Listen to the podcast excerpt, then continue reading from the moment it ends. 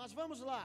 Pegue a sua Bíblia, agarre ela bem forte aí, ou o que você vai usar hoje como Bíblia, seu iPad, seu iPod, seu iPinho, o que você tiver aí. Celular. Pai, nós amamos a tua palavra. E nós cremos que quando a sua palavra for, for liberada aqui hoje, a nossa vida vai ser totalmente transformada. Não há não há chance alguma da nossa vida não ser transformada depois de ouvirmos a tua palavra. Porque tudo aquilo que o Senhor fala, o Senhor cria. Então o Senhor vai criar coisas novas em nós hoje. O Senhor vai derribar aquilo que precisa ser derribado. Essa noite é a nossa noite. É a noite que nós vamos ter um encontro com Jesus, com a própria palavra de Deus. É aonde Jesus passou, as pessoas foram curadas, transformadas, milagres aconteceram. Não há uma só condição que a sua palavra não possa transformar. A terra era sem forma e vazia, e quando o Senhor falou, todo o caos, todo o caos se dissipou, a confusão foi embora e a terra ficou toda certinha, ajustada, porque aonde a tua palavra chega é isso que acontece. E nós queremos essa noite experimentar o padrão mais alto da palavra, padrão mais alto da sua vontade, bom, agradável e perfeito. Assim como o Senhor, depois de criar o mundo a partir do caos, o Senhor disse: ficou muito bom. No final dessa noite, nós vamos olhar para nós e nós vamos dizer: Glória a Deus, ficou muito bom, Senhor. Nós vamos terminar essa noite nos olhando e dizendo: Muito bom aquilo que o Senhor fez. Glória a Deus, em nome de Jesus. Amém? Abra sua Bíblia comigo lá em Tiago, capítulo 5.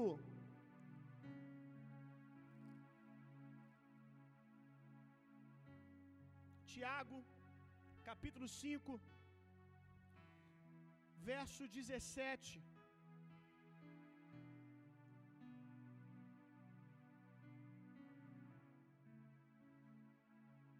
Elias era homem sujeito às mesmas paixões que nós, e orando, pediu que não chovesse por três anos e seis meses, não choveu na terra. Vamos ler de novo. Elias era homem sujeito às mesmas paixões, limitações que nós. E mesmo sendo sujeito a essas limitações, pensa uma limitação sua aí. Pensa uma limitação sua. Se nós estamos, se eu fiz o convite, porque nós iríamos falar essa noite sobre depressão, certamente que há muitas pessoas aqui lutando contra a depressão, lutando contra a ansiedade, pânico e outras crises nas emoções. Então talvez a sua limitação é essa. Aqui está dizendo que Elias era um homem com as mesmas limitações, com as mesmas dificuldades, com as mesmas paixões que nós temos, e orando, pediu que não chovesse, e por três anos e seis meses não choveu sobre a terra. Quem era Elias? Acredito que todos vocês aqui já ouviram falar de Elias. Se você não ouviu falar de Elias, você ouviu falar dos milagres de Elias. Se alguém não te contou para você sobre o santo do milagre, você conhece. Elias é o homem, é o profeta que provavelmente é o mais conhecido da velha aliança. Alguns feitos de Elias, alguns milagres que Deus fez por meio da vida dele, que provavelmente é por isso que você o conhece. Como o texto mesmo aqui diz, Elias orou e por três anos não choveu sobre a terra, e quando ele orou, depois de três anos, chuva caiu sobre a terra. Então Elias é o homem que orou e fechou os céus, multiplicou o azeite da viúva. Quantas pregações você já ouviu dentro disso? Ressuscitou o filho da viúva, assim como Jesus ressuscitou Lázaro. Elias viveu esse milagre no ministério dele da ressurreição. Elias, aquele que nós pregamos sobre a transferência de unção, orou pelo seu discípulo Eliseu e Eliseu recebeu a porção dobrada da sua unção. Elias, aquele que foi arrebatado aos céus, que não experimentou a morte, ele não passou pela morte, o Senhor tomou e elevou ele aos céus. Provavelmente é, assim que você conhece Elias. Talvez ninguém te contou, você nunca ouviu uma pregação te dizendo que Elias também é um homem que numa determinada fase da vida dele, do ministério dele, ele entrou numa profunda depressão. Por que que você não ouve muitas pregações sobre a depressão de Elias, mas ouve sobre os seus feitos, sobre os seus milagres? Isso já é uma palavra para você, meu irmão. É que você não vai ser lembrado por um momento ruim, de dificuldade, de crise que você passou na sua vida. Você vai ser lembrado por aquilo que o Senhor fez por meio de você. Ainda que você hoje esteja numa condição de depressão, ainda que você hoje esteja lutando contra a ansiedade, contra o pânico, contra tantas crises que você possa estar vivendo, eu quero dizer para você que isso é só um momento que não vai determinar a sua história. Quando as pessoas forem falar de você, elas vão falar daquilo que Deus fez por meio de você.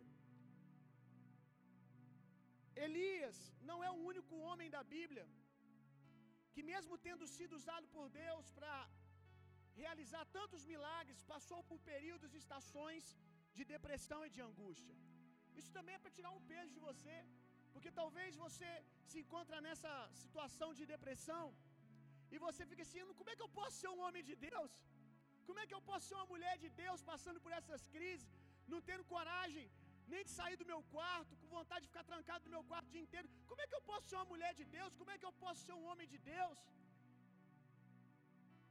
Agora, recentemente, a gente recebeu a triste notícia que mais um pastor cometeu suicídio.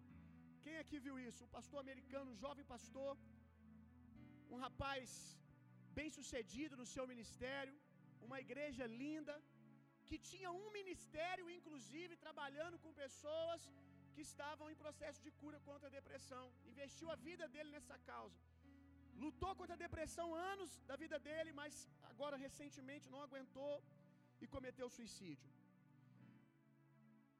Jeremias capítulo 20, verso 17. Olha o que, que Jeremias, que também era um grande homem de Deus, disse. Talvez você já disse isso em algum momento. Por que não me matou no ventre da minha mãe? Eu não vou pedir para levantar a mão aqui quem já disse isso dentro de um ambiente de crise, mas eu tenho certeza que algumas pessoas aqui já disseram isso. Eu já disse isso. Tá vendo? Você não teve nem criatividade para inventar esse negócio. Jeremias já tinha dito isso lá atrás.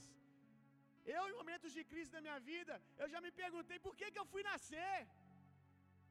Jovem, adolescente, algumas vezes eu já me fiz essa pergunta. E olha a pergunta de Jeremias. Se você quiser anotar, Jeremias 20, 17. Por que não me matou no ventre da minha mãe? Assim minha mãe teria sido a minha sepultura. Só que ele é bem poeta, né? Meu não foi tão bonito assim, não. Eu só me perguntei por que, que eu nasci. Jeremias certamente era melancólico. E teria ficado grávida perpetuamente.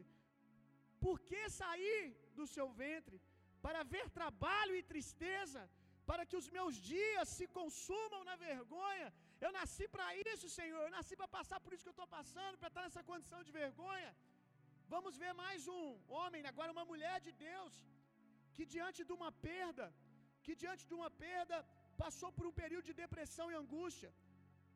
Ruth, capítulo 1, verso 20. Anota ou abre aí. Ruth, capítulo 1, verso 20. Porém, ela dizia, depois de perder o esposo, de perder os filhos, não me chameis mais Noemi. Olha que depressão profunda. Chamei-me de Mara, porque grande amargura me tem dado o Senhor. Ela está dizendo: Eu quero mudar o meu nome. E quantos de nós já, nos, já fomos tentados a mudar o nosso nome por causa de uma circunstância passageira? Quantos de nós já fomos tentados a nos, a nos deixarmos sermos definidos na nossa identidade, porque nome, nome é identidade. Quantos de nós já deixamos a nossa identidade ser pervertida? A nossa identidade ser pervertida por causa de um momento. Deixa eu dizer uma coisa para você, meu irmão. Nada que você está passando agora tem o poder e a autoridade de mudar quem você é. Amém? Posso ouvir amém? Glória a Deus. Alguns avivalistas Eu não anotei todos aqui. São muitos, preste atenção no que eu vou dizer. Muitos avivalistas que marcaram a história da igreja passaram por períodos de depressão. Evan Roberts, o jovem avivalista que liderou o avivamento na ilha de Ga no país de Gales. Um avivamento incrível, tem até livro sobre esse avivamento. Esse jovem, no seu diário, na sua biografia, conta-se que ele era muito intenso e às vezes ele passava dias, dias pregando sem parar, porque o avivamento do país, do país de Gales foi muito intenso. As pessoas entravam em tendas, quatro, cinco mil, seis mil pessoas, e já não cabia mais gente para entrar, então já tinha uma multidão lá fora esperando o culto. Evans, Evan Roberts, ele pregava e já entrava em outra pregação. Dizem que havia cultos que duravam dias, semanas, mas depois dele se jogar intensamente nessas sessões de culto, conta a biografia dele que às vezes ele sumia e se escondia e passava dias lutando na mente dele contra a depressão. Você quer conhecer outro? Spurgeon, o príncipe dos pregadores, como ele é conhecido. Spurgeon, com 25 anos, lutava contra a depressão, meu irmão. Um homem que impactou a história da igreja. Santo Agostinho, Santo Agostinho, lutou contra a depressão. Será que está saindo um pouco de peso aí das suas costas? Eu quero que você abra sua Bíblia comigo agora em 1 Reis. 1 Reis.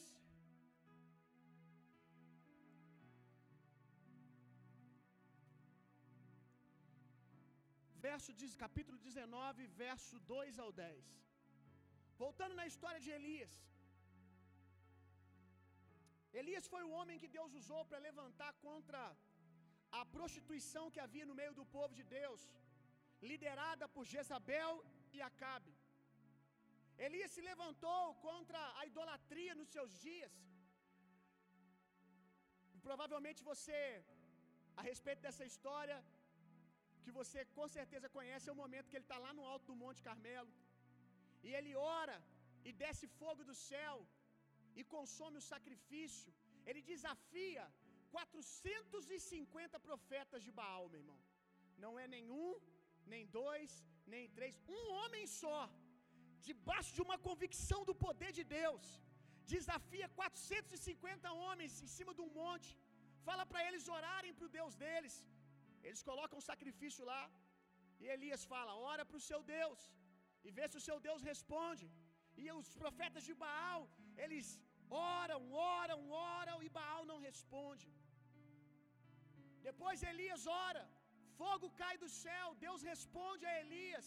E como se não fosse suficiente o cara orar e cair fogo do céu, ele mata 450 profetas inimigos de Deus.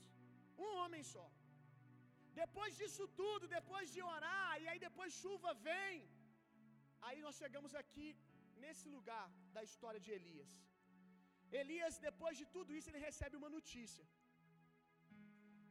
Então Jezabel mandou um mensageiro a Elias a dizer-lhes: Assim me façam os deuses, e outro tanto, se de certo amanhã a estas horas não puser a tua vida como a de um deles. Deixa eu te fazer uma pergunta.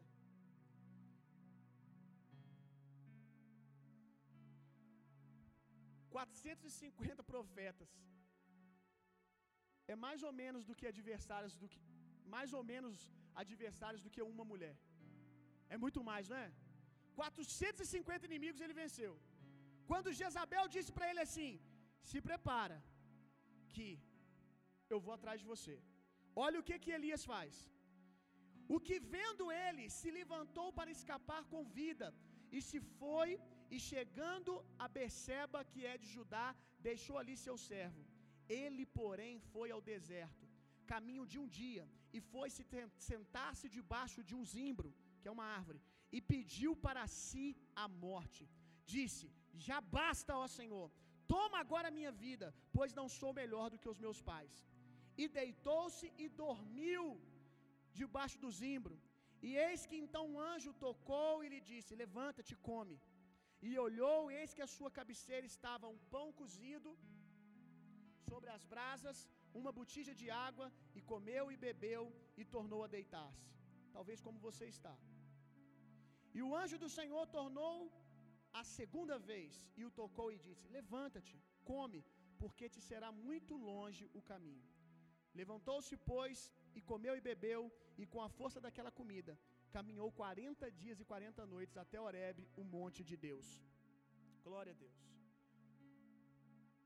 Eu quero compartilhar com você alguns motivos pelos quais cristãos às vezes se encontram em depressão, pânico ou qualquer uma outra síndrome desse tipo. Primeiro motivo, que é o que a gente logo identifica na história de Elias, estafa. Um cansaço excessivo. Elias tinha acabado acabado de derrotar 450 profetas, passado por um período de três anos de escassez, vivendo debaixo de milagre da provisão de Deus, e quando ele tem a vitória, depois de uma grande vitória, ele entra em crise. Eu passei por isso o ano retrasado. O homem que vos fala aqui, pastor que está falando para vocês, já passou por períodos de crise de pânico absurda. Eu tive uma estação na minha vida de muito conflito, de muita guerra, de muita dificuldade. Foi a transição aonde nós começamos esse ministério aqui. No mesmo período, a minha esposa ficou grávida e nós recebemos um diagnóstico do meu filho que ele provavelmente tinha problemas seríssimos de saúde. Então isso tudo veio, sabe, no mesmo período. Isso tudo chegou no mesmo período e nos primeiros meses eu lidei com isso com muita tranquilidade, tendo vitória. E quando a notícia boa começou a chegar, que meu filho estava bem, quando as notícias boas começaram a chegar, eu comecei a ver a igreja fluindo debaixo de muita graça. Passei um período de transição. Eu comecei do nada ter crises de pânico uma atrás da outra. Eu me lembro que eu fui parar no hospital, eu fui parar no hospital algumas vezes achando que eu estava infartando. Eu já tive em mesas com jovens aqui da igreja, depois do culto, lanchando, batendo papo, e de repente cutucar na minha esposa e falar assim: vamos embora porque eu estou tendo uma crise. Eu começava a tremer, começava a ficar angustiado, entrava no carro, a minha respiração começava a ficar ofegante, eu achava que o meu coração estava disparado, que a minha pressão estava maluca, e ia para o hospital, e quando os médicos iam aferir minha pressão, estava tudo ok. Tudo isso começou quando eu fui viajar. A primeira crise que eu tive, a primeira crise que eu tive foi indo para para a cidade de Porto Velho ministrar. Eu cheguei de viagem, foi uma viagem muito cansativa, mais ou menos gastei umas 24 horas de viagem, mesmo de avião, teve muito cancelamento de voo, uma confusão louca. Depois peguei mais 6 horas de estrada de carro, então eu estava muito cansado. Lá em Porto Velho é muito calor, parece que cada pessoa tem um sol só para ela lá. E quando eu cheguei no quarto a qual eles arrumaram para me descansar, eu deitei e falei, agora eu vou dormir.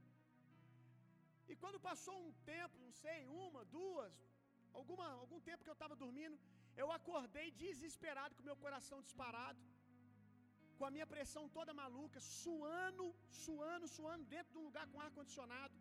Saí do quarto para pedir socorro, encontrei uns jovens lá, falei, estou passando mal, me leva para o hospital. E eu fui parar no hospital, desesperado, achando que eu ia morrer, que eu nem ia chegar em casa para ver minha esposa, para poder conhecer o rosto do meu filho. Quando eu cheguei no hospital, o médico já cantou a pedra. Ele perguntou para mim: Como é que é a sua vida? Você está vivendo um momento de conflito agora, um momento estressante? Eu falei para ele: Olha, não, eu, eu acho que eu estou no melhor momento da minha vida.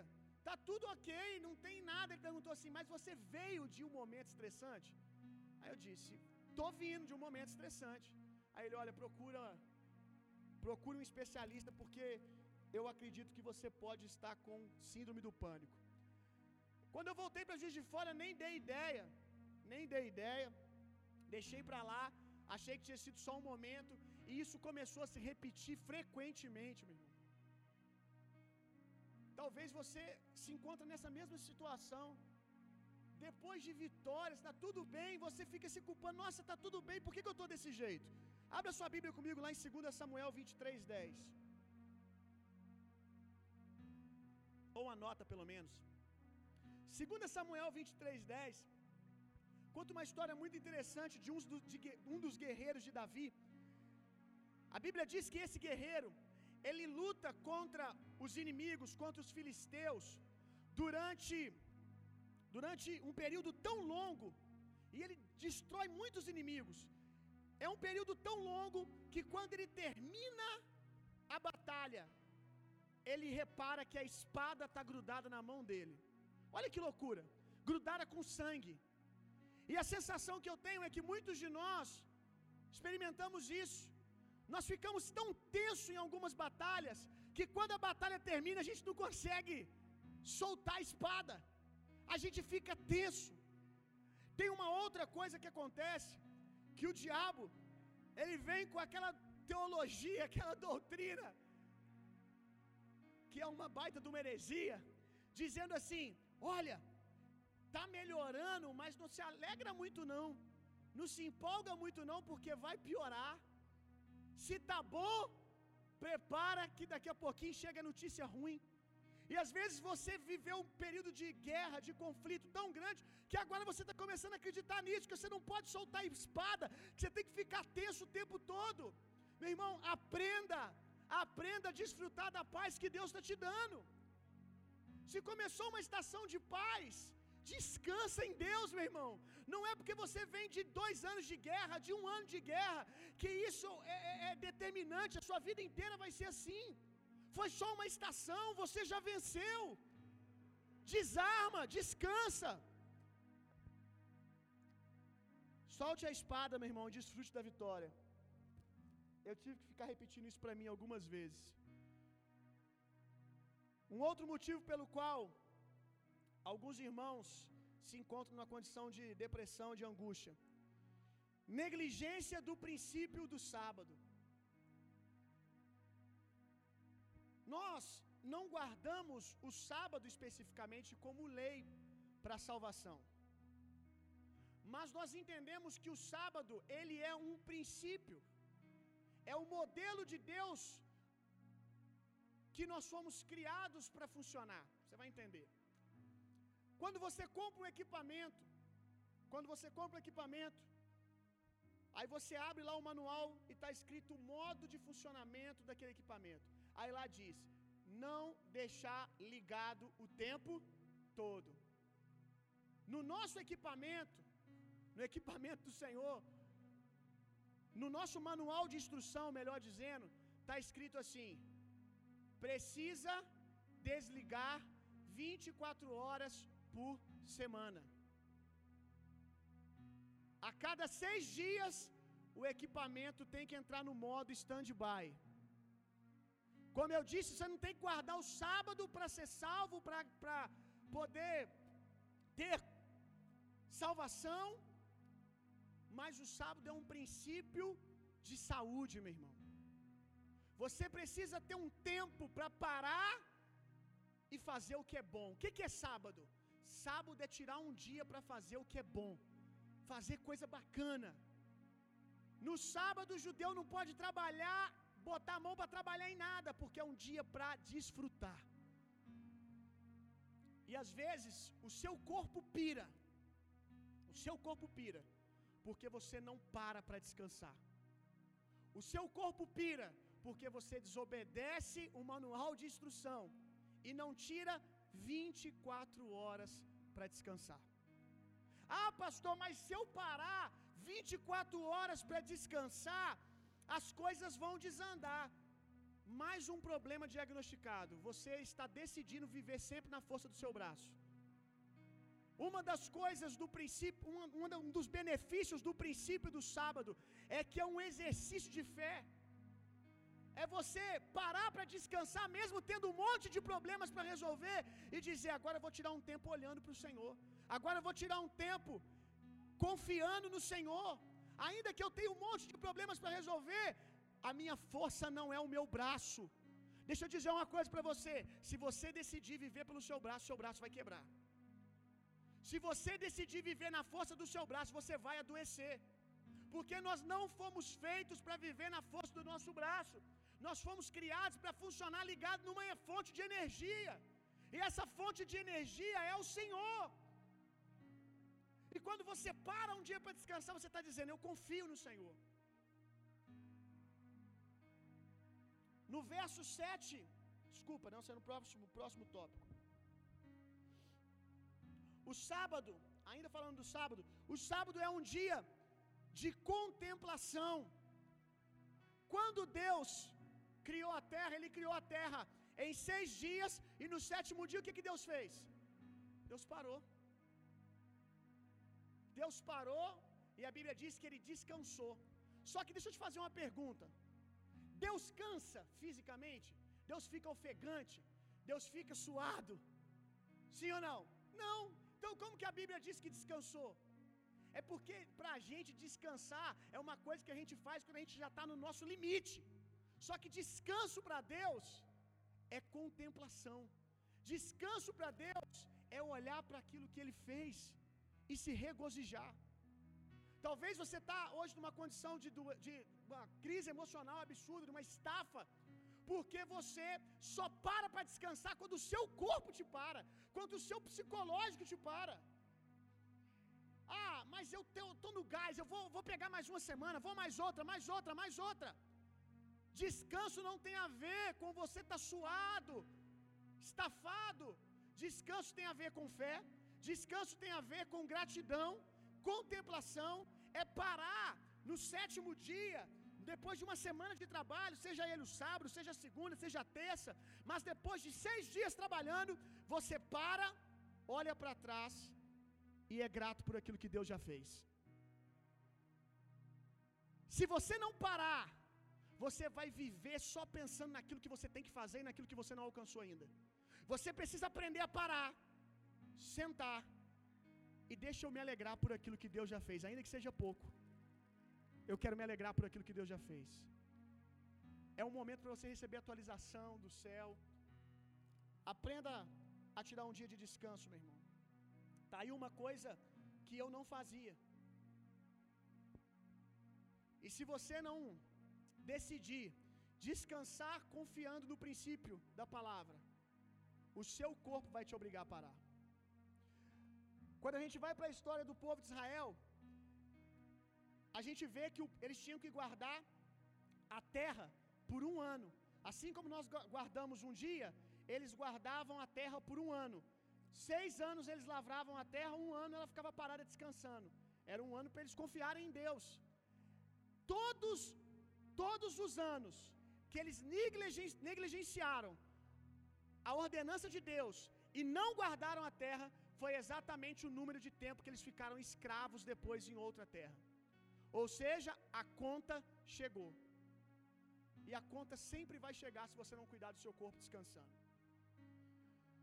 Um outro motivo. Essas coisas às vezes nem parecem espirituais, gente. Mas é extremamente espiritual. Má alimentação e falta de atividade física. Versos 7 e 8. O verso 7 e 8 do texto que nós lemos sobre Elias, vamos ler lá. Olha que interessante. Olha que interessante. O anjo do Senhor tornou a segunda vez e tocou e disse: Levanta-te, come, porque te será muito longe o caminho. Levantou-se, pois, e comeu e bebeu, e com a força daquela comida caminhou quarenta dias e quarenta noites.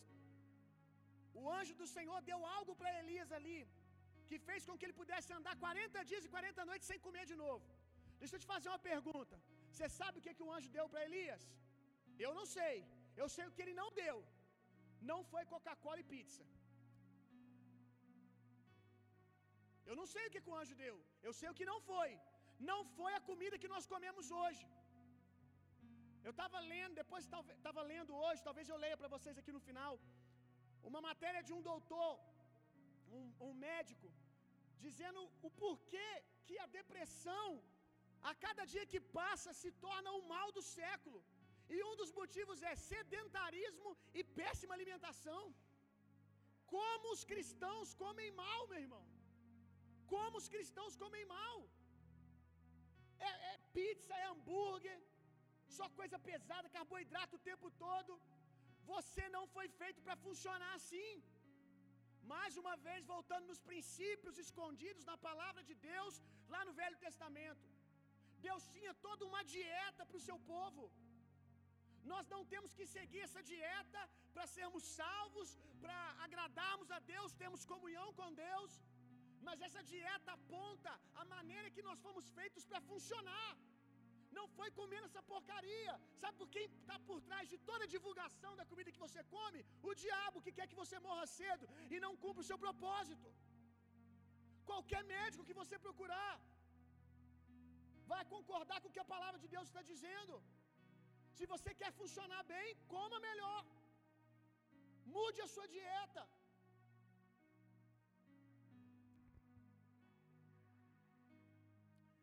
A gente precisa aprender a comer como sacerdote que a gente é. A Bíblia diz que todos nós aqui somos sacerdotes. E quando nós vamos para a dieta sacerdotal do Velho Testamento, a gente vê que Deus tinha uma dieta regrada para todo o povo, mas para o sacerdote era mais regrada ainda. Tinha uma dieta regrada para todo o povo, para quê? Guardar a saúde deles no meio do deserto. Mas para o sacerdote era mais hard ainda. Por quê? Porque Deus quer que você viva muito tempo para você cumprir o seu propósito. A gente tem que comer como um sacerdote. Como às vezes a gente come como pecadores, meu irmão. Cheios de gula, fazendo da comida da comida o nosso lugar de descanso e refrigério. Comemos porque estamos tristes. Depois a gente come porque está feliz. Eu como porque eu passei numa prova. Aí depois eu vou fazer outra prova, eu não passo, eu como porque eu não passei. Até onde o Senhor é o seu lugar de descanso, meu irmão? Até onde o Senhor é o seu lugar de descanso? Quem sabe agora a gente está tendo um diagnóstico maior das pessoas que estão doentes aqui, meu irmão. Porque talvez você pense que doente só está aquele que veio aqui debaixo de um diagnóstico de um médico que está em depressão. Talvez você não tenha um diagnóstico de um médico, mas o que eu estou falando aqui está denunciando que você está indo para um caminho de doença, vivendo dependente de comida. A sua satisfação precisa estar no Senhor, meu irmão. Assim como o Senhor nos deu, por exemplo, o sexo. Sexo é uma bênção dentro do, dentro do, do, do, lugar de segurança qual Deus criou, que é o casamento. É um lugar de prazer que Deus tem para você. A comida também é um lugar de prazer. Comer é muito bom. Mas a maioria dos cristãos pecam comendo, gente.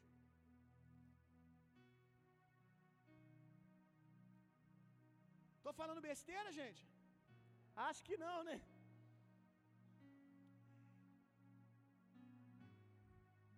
Atividade física, diga misericórdia.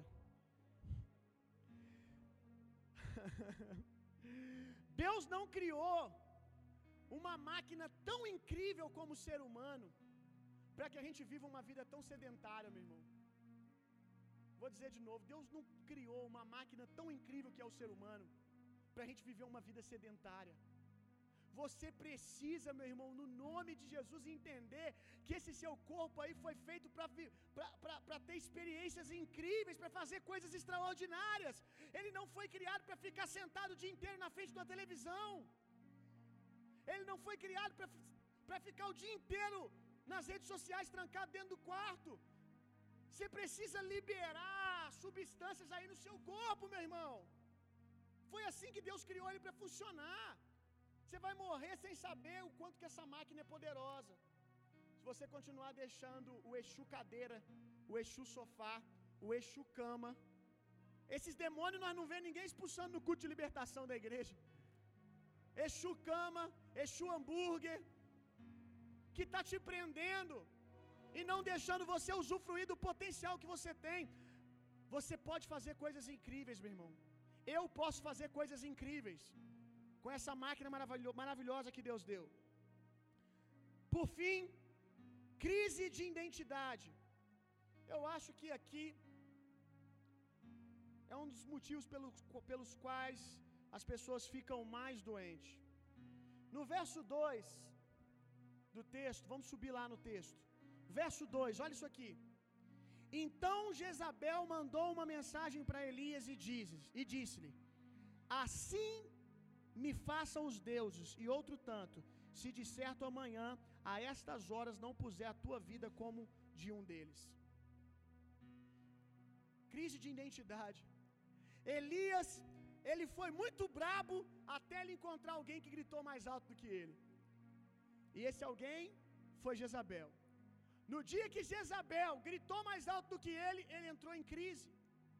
E sabe que crise de identidade dentro da igreja, na maioria das vezes é culpa dos pregadores, que promovem dentro da igreja um ambiente de competitividade, um ambiente de disputa dentro da igreja. O que tem de gente dentro da igreja tentando de qualquer maneira fazer alguma coisa para se sentir, para poder ser, e isso muitas vezes promovido do púlpito. As pessoas estão ficando doentes dentro da igreja, meu irmão.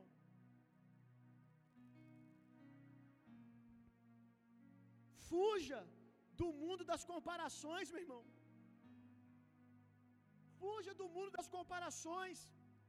Eu oro para que você tenha uma convicção de quem você é em Deus. Quando eu falo fuja do mundo das comparações, se você está lutando contra depressão ou qualquer uma coisa dessa ordem, quero te convidar uma coisa, meu irmão, sai do seu Instagram um pouco. Meu irmão, Instagram, os stories do Instagram é mais mentiroso que filme de ficção. É mais mentiroso do que filme de ficção. Nem novela mexicana dá ruim. É pior do que o Instagram. E eu sei que muitos de vocês aqui estão adoecendo, tentando alcançar padrões que nem aquelas pessoas vivem. Sai um pouquinho desse mundo, meu irmão, vem para o mundo real. Deixa eu dizer uma coisa para você: nem tudo tem que ser postado.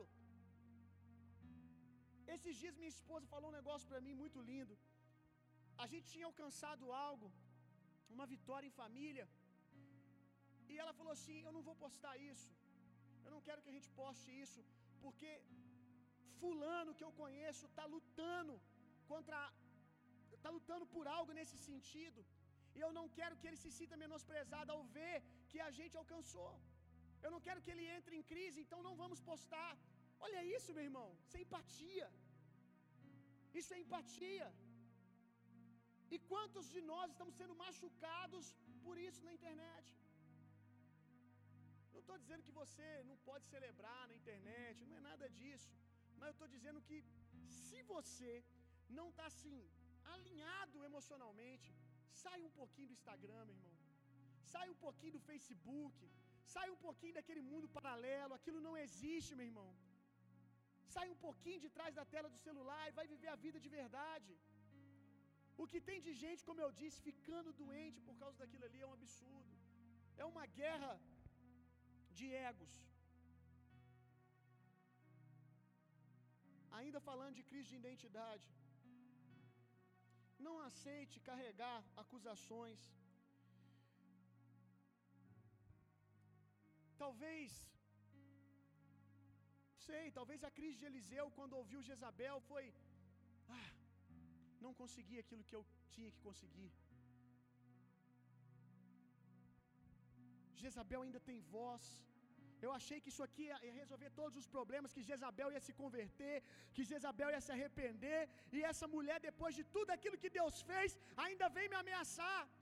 Eu não consegui cumprir as expectativas que eu coloquei no meu coração. Eu deveria ter dado mais resultado, eu deveria ter feito aquilo, eu deveria ter feito isso. Quantas, quantos estão em crise por causa disso? Porque você colocou padrões na sua cabeça que muitas vezes foram impostos por outras pessoas, como eu disse, Instagram ou meio que você vive, e porque você não consegue alcançar esses padrões, você entra em crise. E muitas vezes essa crise está ligado ao fato da gente achar que assim como as pessoas nos julgam, Deus nos julga também. Ah, porque da mesma maneira que eu me julgo às vezes, eu acho que Deus me julga. Porque eu me julgo o, o, o infeliz, o incapaz, porque eu não alcancei uma meta que eu coloquei. Eu começo a achar que Deus é assim comigo também. Que Deus está bravo comigo porque eu não alcancei um resultado. Deus não se relaciona com você pelas suas metas, pelos seus resultados. E a gente vai ver isso em Elias. Eu não sei você, mas de tudo que a gente leu, para mim o momento mais lindo é quando a gente vê que Elias, não prestando mais para aquilo que ele prestava, Deus ainda estava lá. Para para pensar aqui. Deus estava com Elias quando estava caindo fogo do céu, mas quando Elias não prestava mais para confrontar profetas inimigos, Deus também estava com ele. Ou seja, Deus não se relaciona com você pelo, pelo que você pode fazer para ele. Talvez as pessoas, quando você para de dar resultado, elas te esquecem. Não tem aquele ditado: quem não é visto não é lembrado. Aí você não consegue ser visto mais, você não consegue continuar o ritmo que você estava. Ou pior, infelizmente, para algumas pessoas você só serve enquanto você serve a elas. Quando você não consegue mais dar o resultado que elas esperam, elas trocam, descartam. Tem muita gente que não usa coisa, usa pessoas. E talvez você já viveu isso dentro da sua casa, dentro da sua família. E aí você pensa: Deus esqueceu de mim. Deus também pensa isso de mim. Mas não é isso que a gente vê na história de Elias. Quando o profeta já não podia confrontar mais ninguém. Ele não podia vencer mais profeta nenhum, porque ele estava em crise com ele mesmo. O Senhor foi até ele, não só uma vez, não só duas, não só três. A gente vê uma, vê uma insistência da parte de Deus em levantar Elias daquela condição. Eu acho interessante a paciência de Deus. Olha que coisa linda. Deus vem uma vez e dá comida. O que, que Elias faz? Dorme de novo. Às vezes a gente vai ajudar alguém e a pessoa não dá o resultado que a gente foi pensando que ela deveria dar, né? A gente vai ajudar alguém, aí você fala: Não, você vai levantar daqui, é, você vai na igreja comigo, agora as coisas vão mudar, e você se esforça, você dá alimento para a pessoa. Aí quando você vira as costas, a pessoa deita na cama de novo. Como é que a gente, a gente fica como discipulador às vezes? Frustrado, né? Falei, falei, falei, não adiantou nada, tá trancado no quarto do mesmo jeito. E muitas vezes, o que, que a gente faz? Ah, deixa pra lá, quer ficar assim, fica. Quer curtir a bad dele, deixa curtir. Olha como Deus é diferente. Olha como Deus é diferente. Ele oferece comida. Se alguém podia ficar bravo, era Deus, não eu e você. Deus oferece comida, o cara come e deita de novo. Não, não, não cumpre a expectativa. Não se levanta naquele momento. Mas ainda assim Deus insiste, Deus alimenta mais uma vez, meu irmão. Deus não vai desistir de você. Deus não vai desistir de você. Talvez alguém não conseguiu segurar a corda com você. E eu sei que quando a gente está mal, a gente chega até a entender as pessoas que nos abandonam no processo. A gente chega até a entender. Às vezes a gente fala para nós mesmos: eu no lugar dele, eu acho que eu não ia aguentar alguém igual a mim. Às vezes nós estamos numa condição de doença emocional tão grande que nós afastamos mesmo as pessoas. Eu sei que tem gente que você tentou ajudar, que a pessoa foi até grossa com você, que você não teve outra escolha se não deixar e ficar ali na oração, ficar em volta.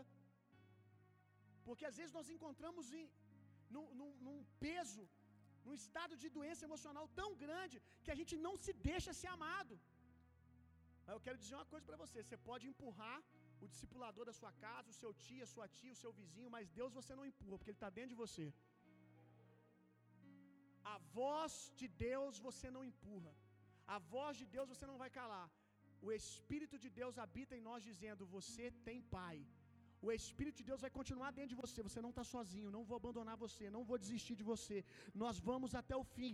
Olha o que, que Deus diz para Elias: Elias, come, porque tem uma jornada pela frente.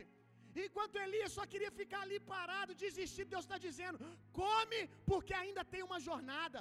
Elias, tem muito mais para você fazer. A condição que você está hoje não te define. Eu acho isso incrível. Por último aqui, agora eu quero dizer um motivo pelo qual o motivo pelo qual melhor dizendo, o que não é o motivo pelo qual os cristãos ficam doentes nas suas emoções. Que infelizmente é o que a gente mais diz que é o motivo. Ah, fulano, você não tem fé. Nunca, nunca, nunca diga isso para alguém. Nunca, nunca diga isso para alguém. Não é só para alguém com doenças de ordens psíquicas, não.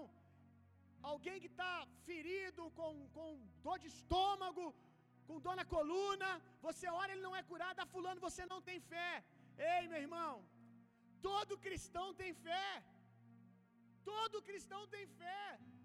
Se você aceitou Jesus, você tem fé. Como é que você crê num Jesus que você nunca viu? Talvez você esteja numa condição de pressão que você não consegue exercitar aquilo que você crê, mas fé você tem.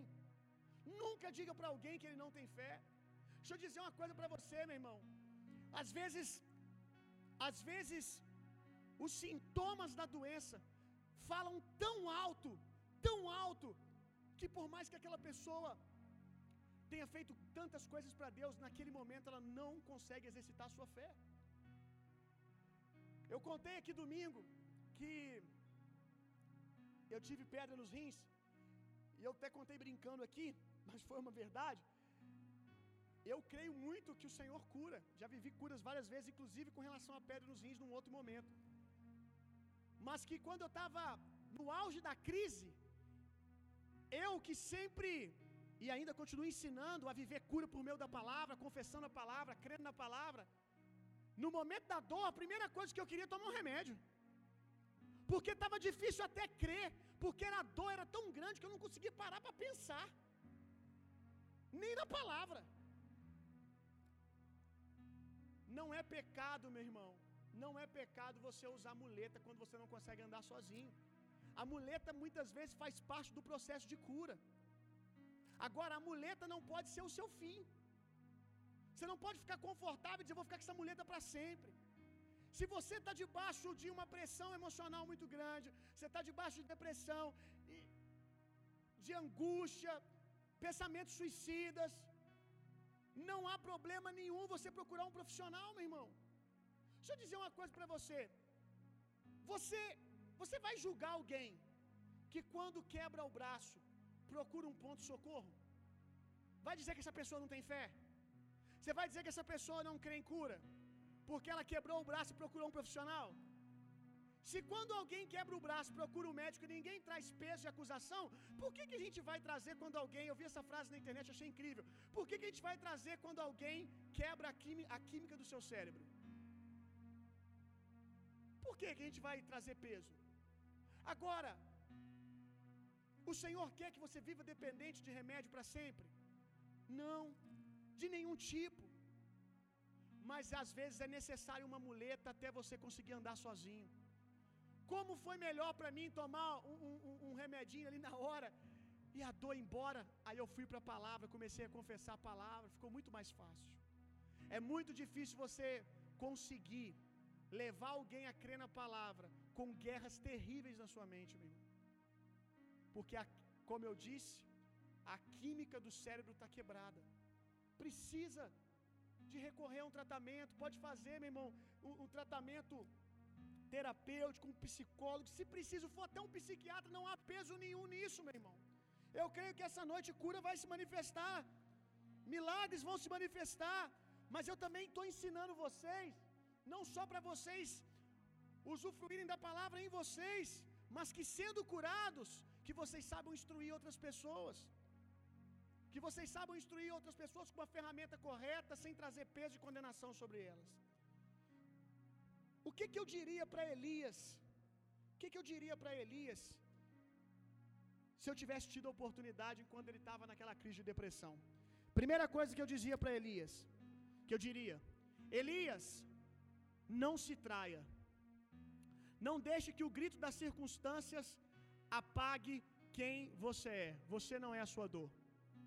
Uma das coisas mais libertadoras para mim no meu período de crise foi quando um homem virou para mim e falou assim: quando você estiver no auge da crise de pânico, porque eu não tinha vontade apenas de ir para o hospital, não. Eram ataques de pensamentos suicidas o tempo todo, porque eu ficava apavorado, meu irmão, fora de mim. E uma coisa que foi poderosa que eu ouvi foi isso. Um homem que eu nem sei se ele é um cristão. Conversando com ele, ele disse para mim assim: Não se traia. Não esqueça quem é você. No auge da crise, no auge da angústia, nós temos a tendência de esquecermos quem nós somos. Então eu diria para Elias: Elias, não se traia. Não esqueça a sua história. Não esqueça quem é você. Não esqueça o que o Senhor já fez por meio de você. Você não é a sua dor. Eu diria para Elias: Elias, estenda para você mesmo a mesma misericórdia que você já estendeu para tantas pessoas. É isso que eu dizia, diria também para um cristão. Elias aqui é a figura de qualquer um aqui. Muitas vezes nós somos tão bons em estender paciência, misericórdias para os outros, mas tão duros conosco mesmos. Como que eu vou conjecturar isso aqui? Débora, me ajuda. Estava certo, né? É, então tá bom. Minha professora de português estava me dando socorro. Às vezes a gente é tão duro com a gente mesmo. Melhor, que aí não tem risco. A gente é tão duro com a gente mesmo. A gente precisa aprender a estender a mesma misericórdia que nós estendemos para os outros. Eu vou contar um testemunho rápido aqui. Um dia eu estava conversando com uma pessoa aqui da igreja. Ela chegou para mim contando que quando ela era criança, ela sofreu um abuso. E ela falou que ela não conseguia conviver com isso, que às vezes ela tinha ranço dela mesma. Ela ficava pensando se ela não poderia ter feito alguma coisa para evitar aquilo. Uma auto, sabe, um sentimento de culpa, se autoculpando. E sabe o que, eu disse para essa jovem? Eu perguntei para ela assim: O que que você aconselharia para uma moça que te procurasse contando exatamente o que você está contando?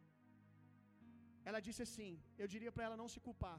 Então por que que você não consegue dizer a mesma coisa para você? Nós temos tanta misericórdia dos outros, mas às vezes falta misericórdia de nós mesmos, meu irmão. Às vezes a gente é muito bom estender graça para os outros, mas tem uma dificuldade de receber. Deixa eu dizer uma coisa para você, meu irmão. Estenda misericórdia para você mesmo. O que, que você aconselharia para alguém? Eu disse para ela: É isso que você está dizendo para você que você diria para uma jovenzinha abusada que chegasse para você hoje? É isso que você está dizendo para você que você diria para uma jovem que viesse contar essa história? Não, de jeito nenhum. Então abraça a misericórdia de Deus. Abraça o favor de Deus. Eu diria para Elias: Elias, Deus não está bravo com você porque você se sente cansado. Ele ainda acredita em você.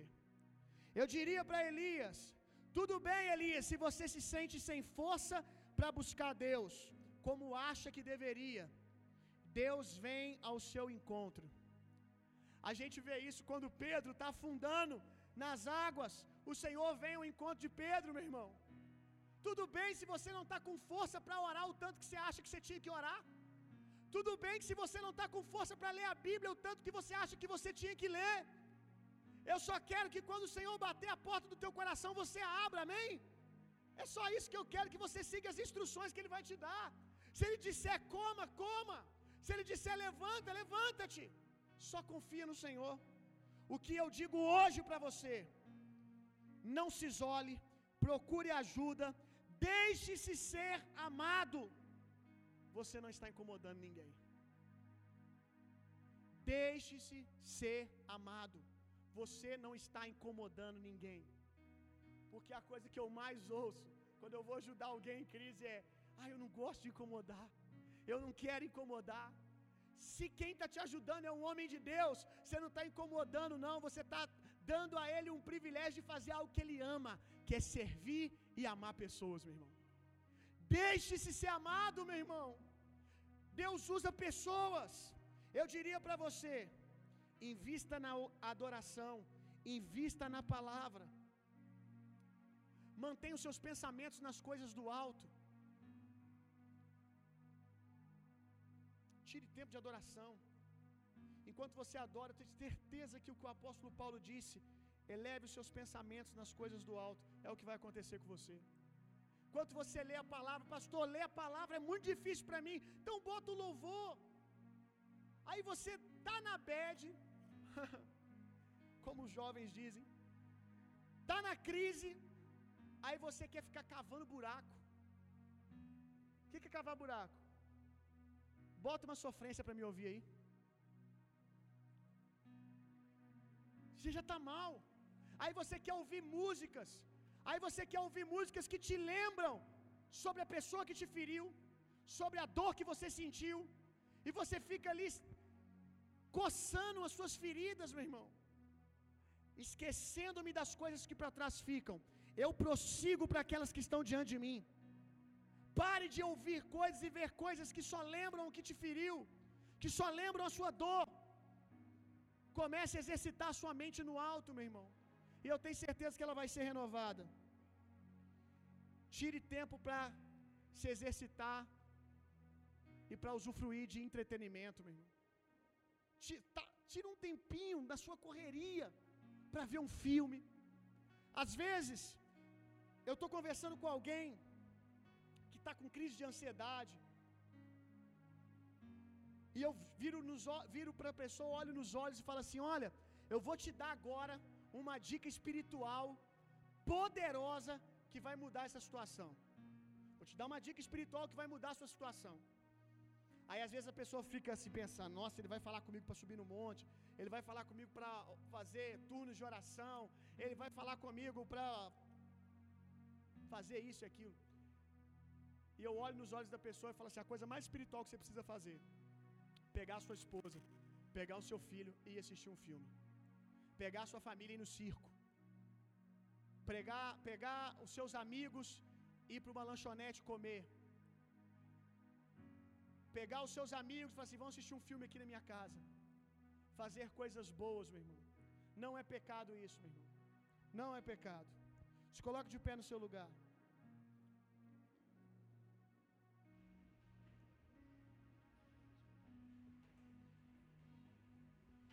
Como nós lemos na história, Elias ele Elias ele comeu de um alimento que o sustentou até o fim da jornada dele. E eu creio que eu creio que essa noite Deus está te dando um alimento como esse, meu irmão. Eu creio que essa noite Deus está te dando um alimento como esse. Deus está te alimentando para você se levantar e avançar no projeto a qual Ele estabeleceu para você. Continuar a sua jornada. Jesus, Ele veio para pessoas exatamente como você se sente agora. A Bíblia diz que, vendo a multidão, Ele se compadeceu dela, porque Ele viu que eles estavam cansados, sobrecarregados e sem pastor. Jesus veio para pessoas que se sentem angustiadas como você se sente agora. Ao invés de você ficar se sentindo culpado e culpada, o que você precisa agora é se sentir amado e amada, meu irmão. Deixa Jesus pastorear você, meu irmão. Domingo eu compartilhei aqui na minha palavra de domingo um momento qual os discípulos estavam angustiados, trancados dentro de uma sala depois da morte de Jesus. E quando a gente perde alguma coisa, quando alguma expectativa nossa é frustrada, às vezes nós nos encontramos assim, trancados dentro de casa ou trancados dentro de nós mesmos. Os discípulos estavam trancados dentro de um quarto, desesperançosos, porque Jesus tinha morrido. Mas a Bíblia diz que Jesus entrou dentro daquele quarto. Jesus está entrando hoje no teu coração e dizendo a mesma coisa que ele disse para os discípulos: Paz chegou. Paz chegou. E sabe o que é interessante? Que aqueles homens que num momento estavam trancados dentro de um quarto, angustiado, com medo, sem esperança, são os mesmos homens que mudaram a história do mundo. Porque se encontraram com Jesus dentro do quarto escuro. Jesus está essa noite visitando o seu quarto escuro, meu irmão. Jesus está essa noite visitando o seu quarto escuro. Eu sei que muita coisa você perdeu para estar na condição que você está hoje. Te feriram, te machucaram. Você talvez chegou aqui hoje numa condição de desesperança, de desânimo total. Mas deixa eu dizer uma coisa para você: muita coisa pode ter morrido na sua vida, mas o dono da vida não morreu. Cristo Jesus vive. Cristo Jesus vive, Ele habita dentro de você, e Ele está nesse lugar aqui hoje, dizendo: Paz seja com você. Agora, meu irmão, não há nada que eu possa falar aqui que pode fazer aquilo que Deus quer fazer. Só o poder do Espírito Santo. Eu invoco o Espírito Santo para que ele venha sobre você agora em o nome de Jesus, te visitando com força, ânimo, ressurreição. No nome de Jesus. Se você em algum momento dessa palavra você sentiu Deus falando, é você. Eu quero que você saia do seu lugar e venha aqui na frente. Eu quero orar por você. Se você se encontra como Elias, se você se encontra numa condição de cansaço, de estafa,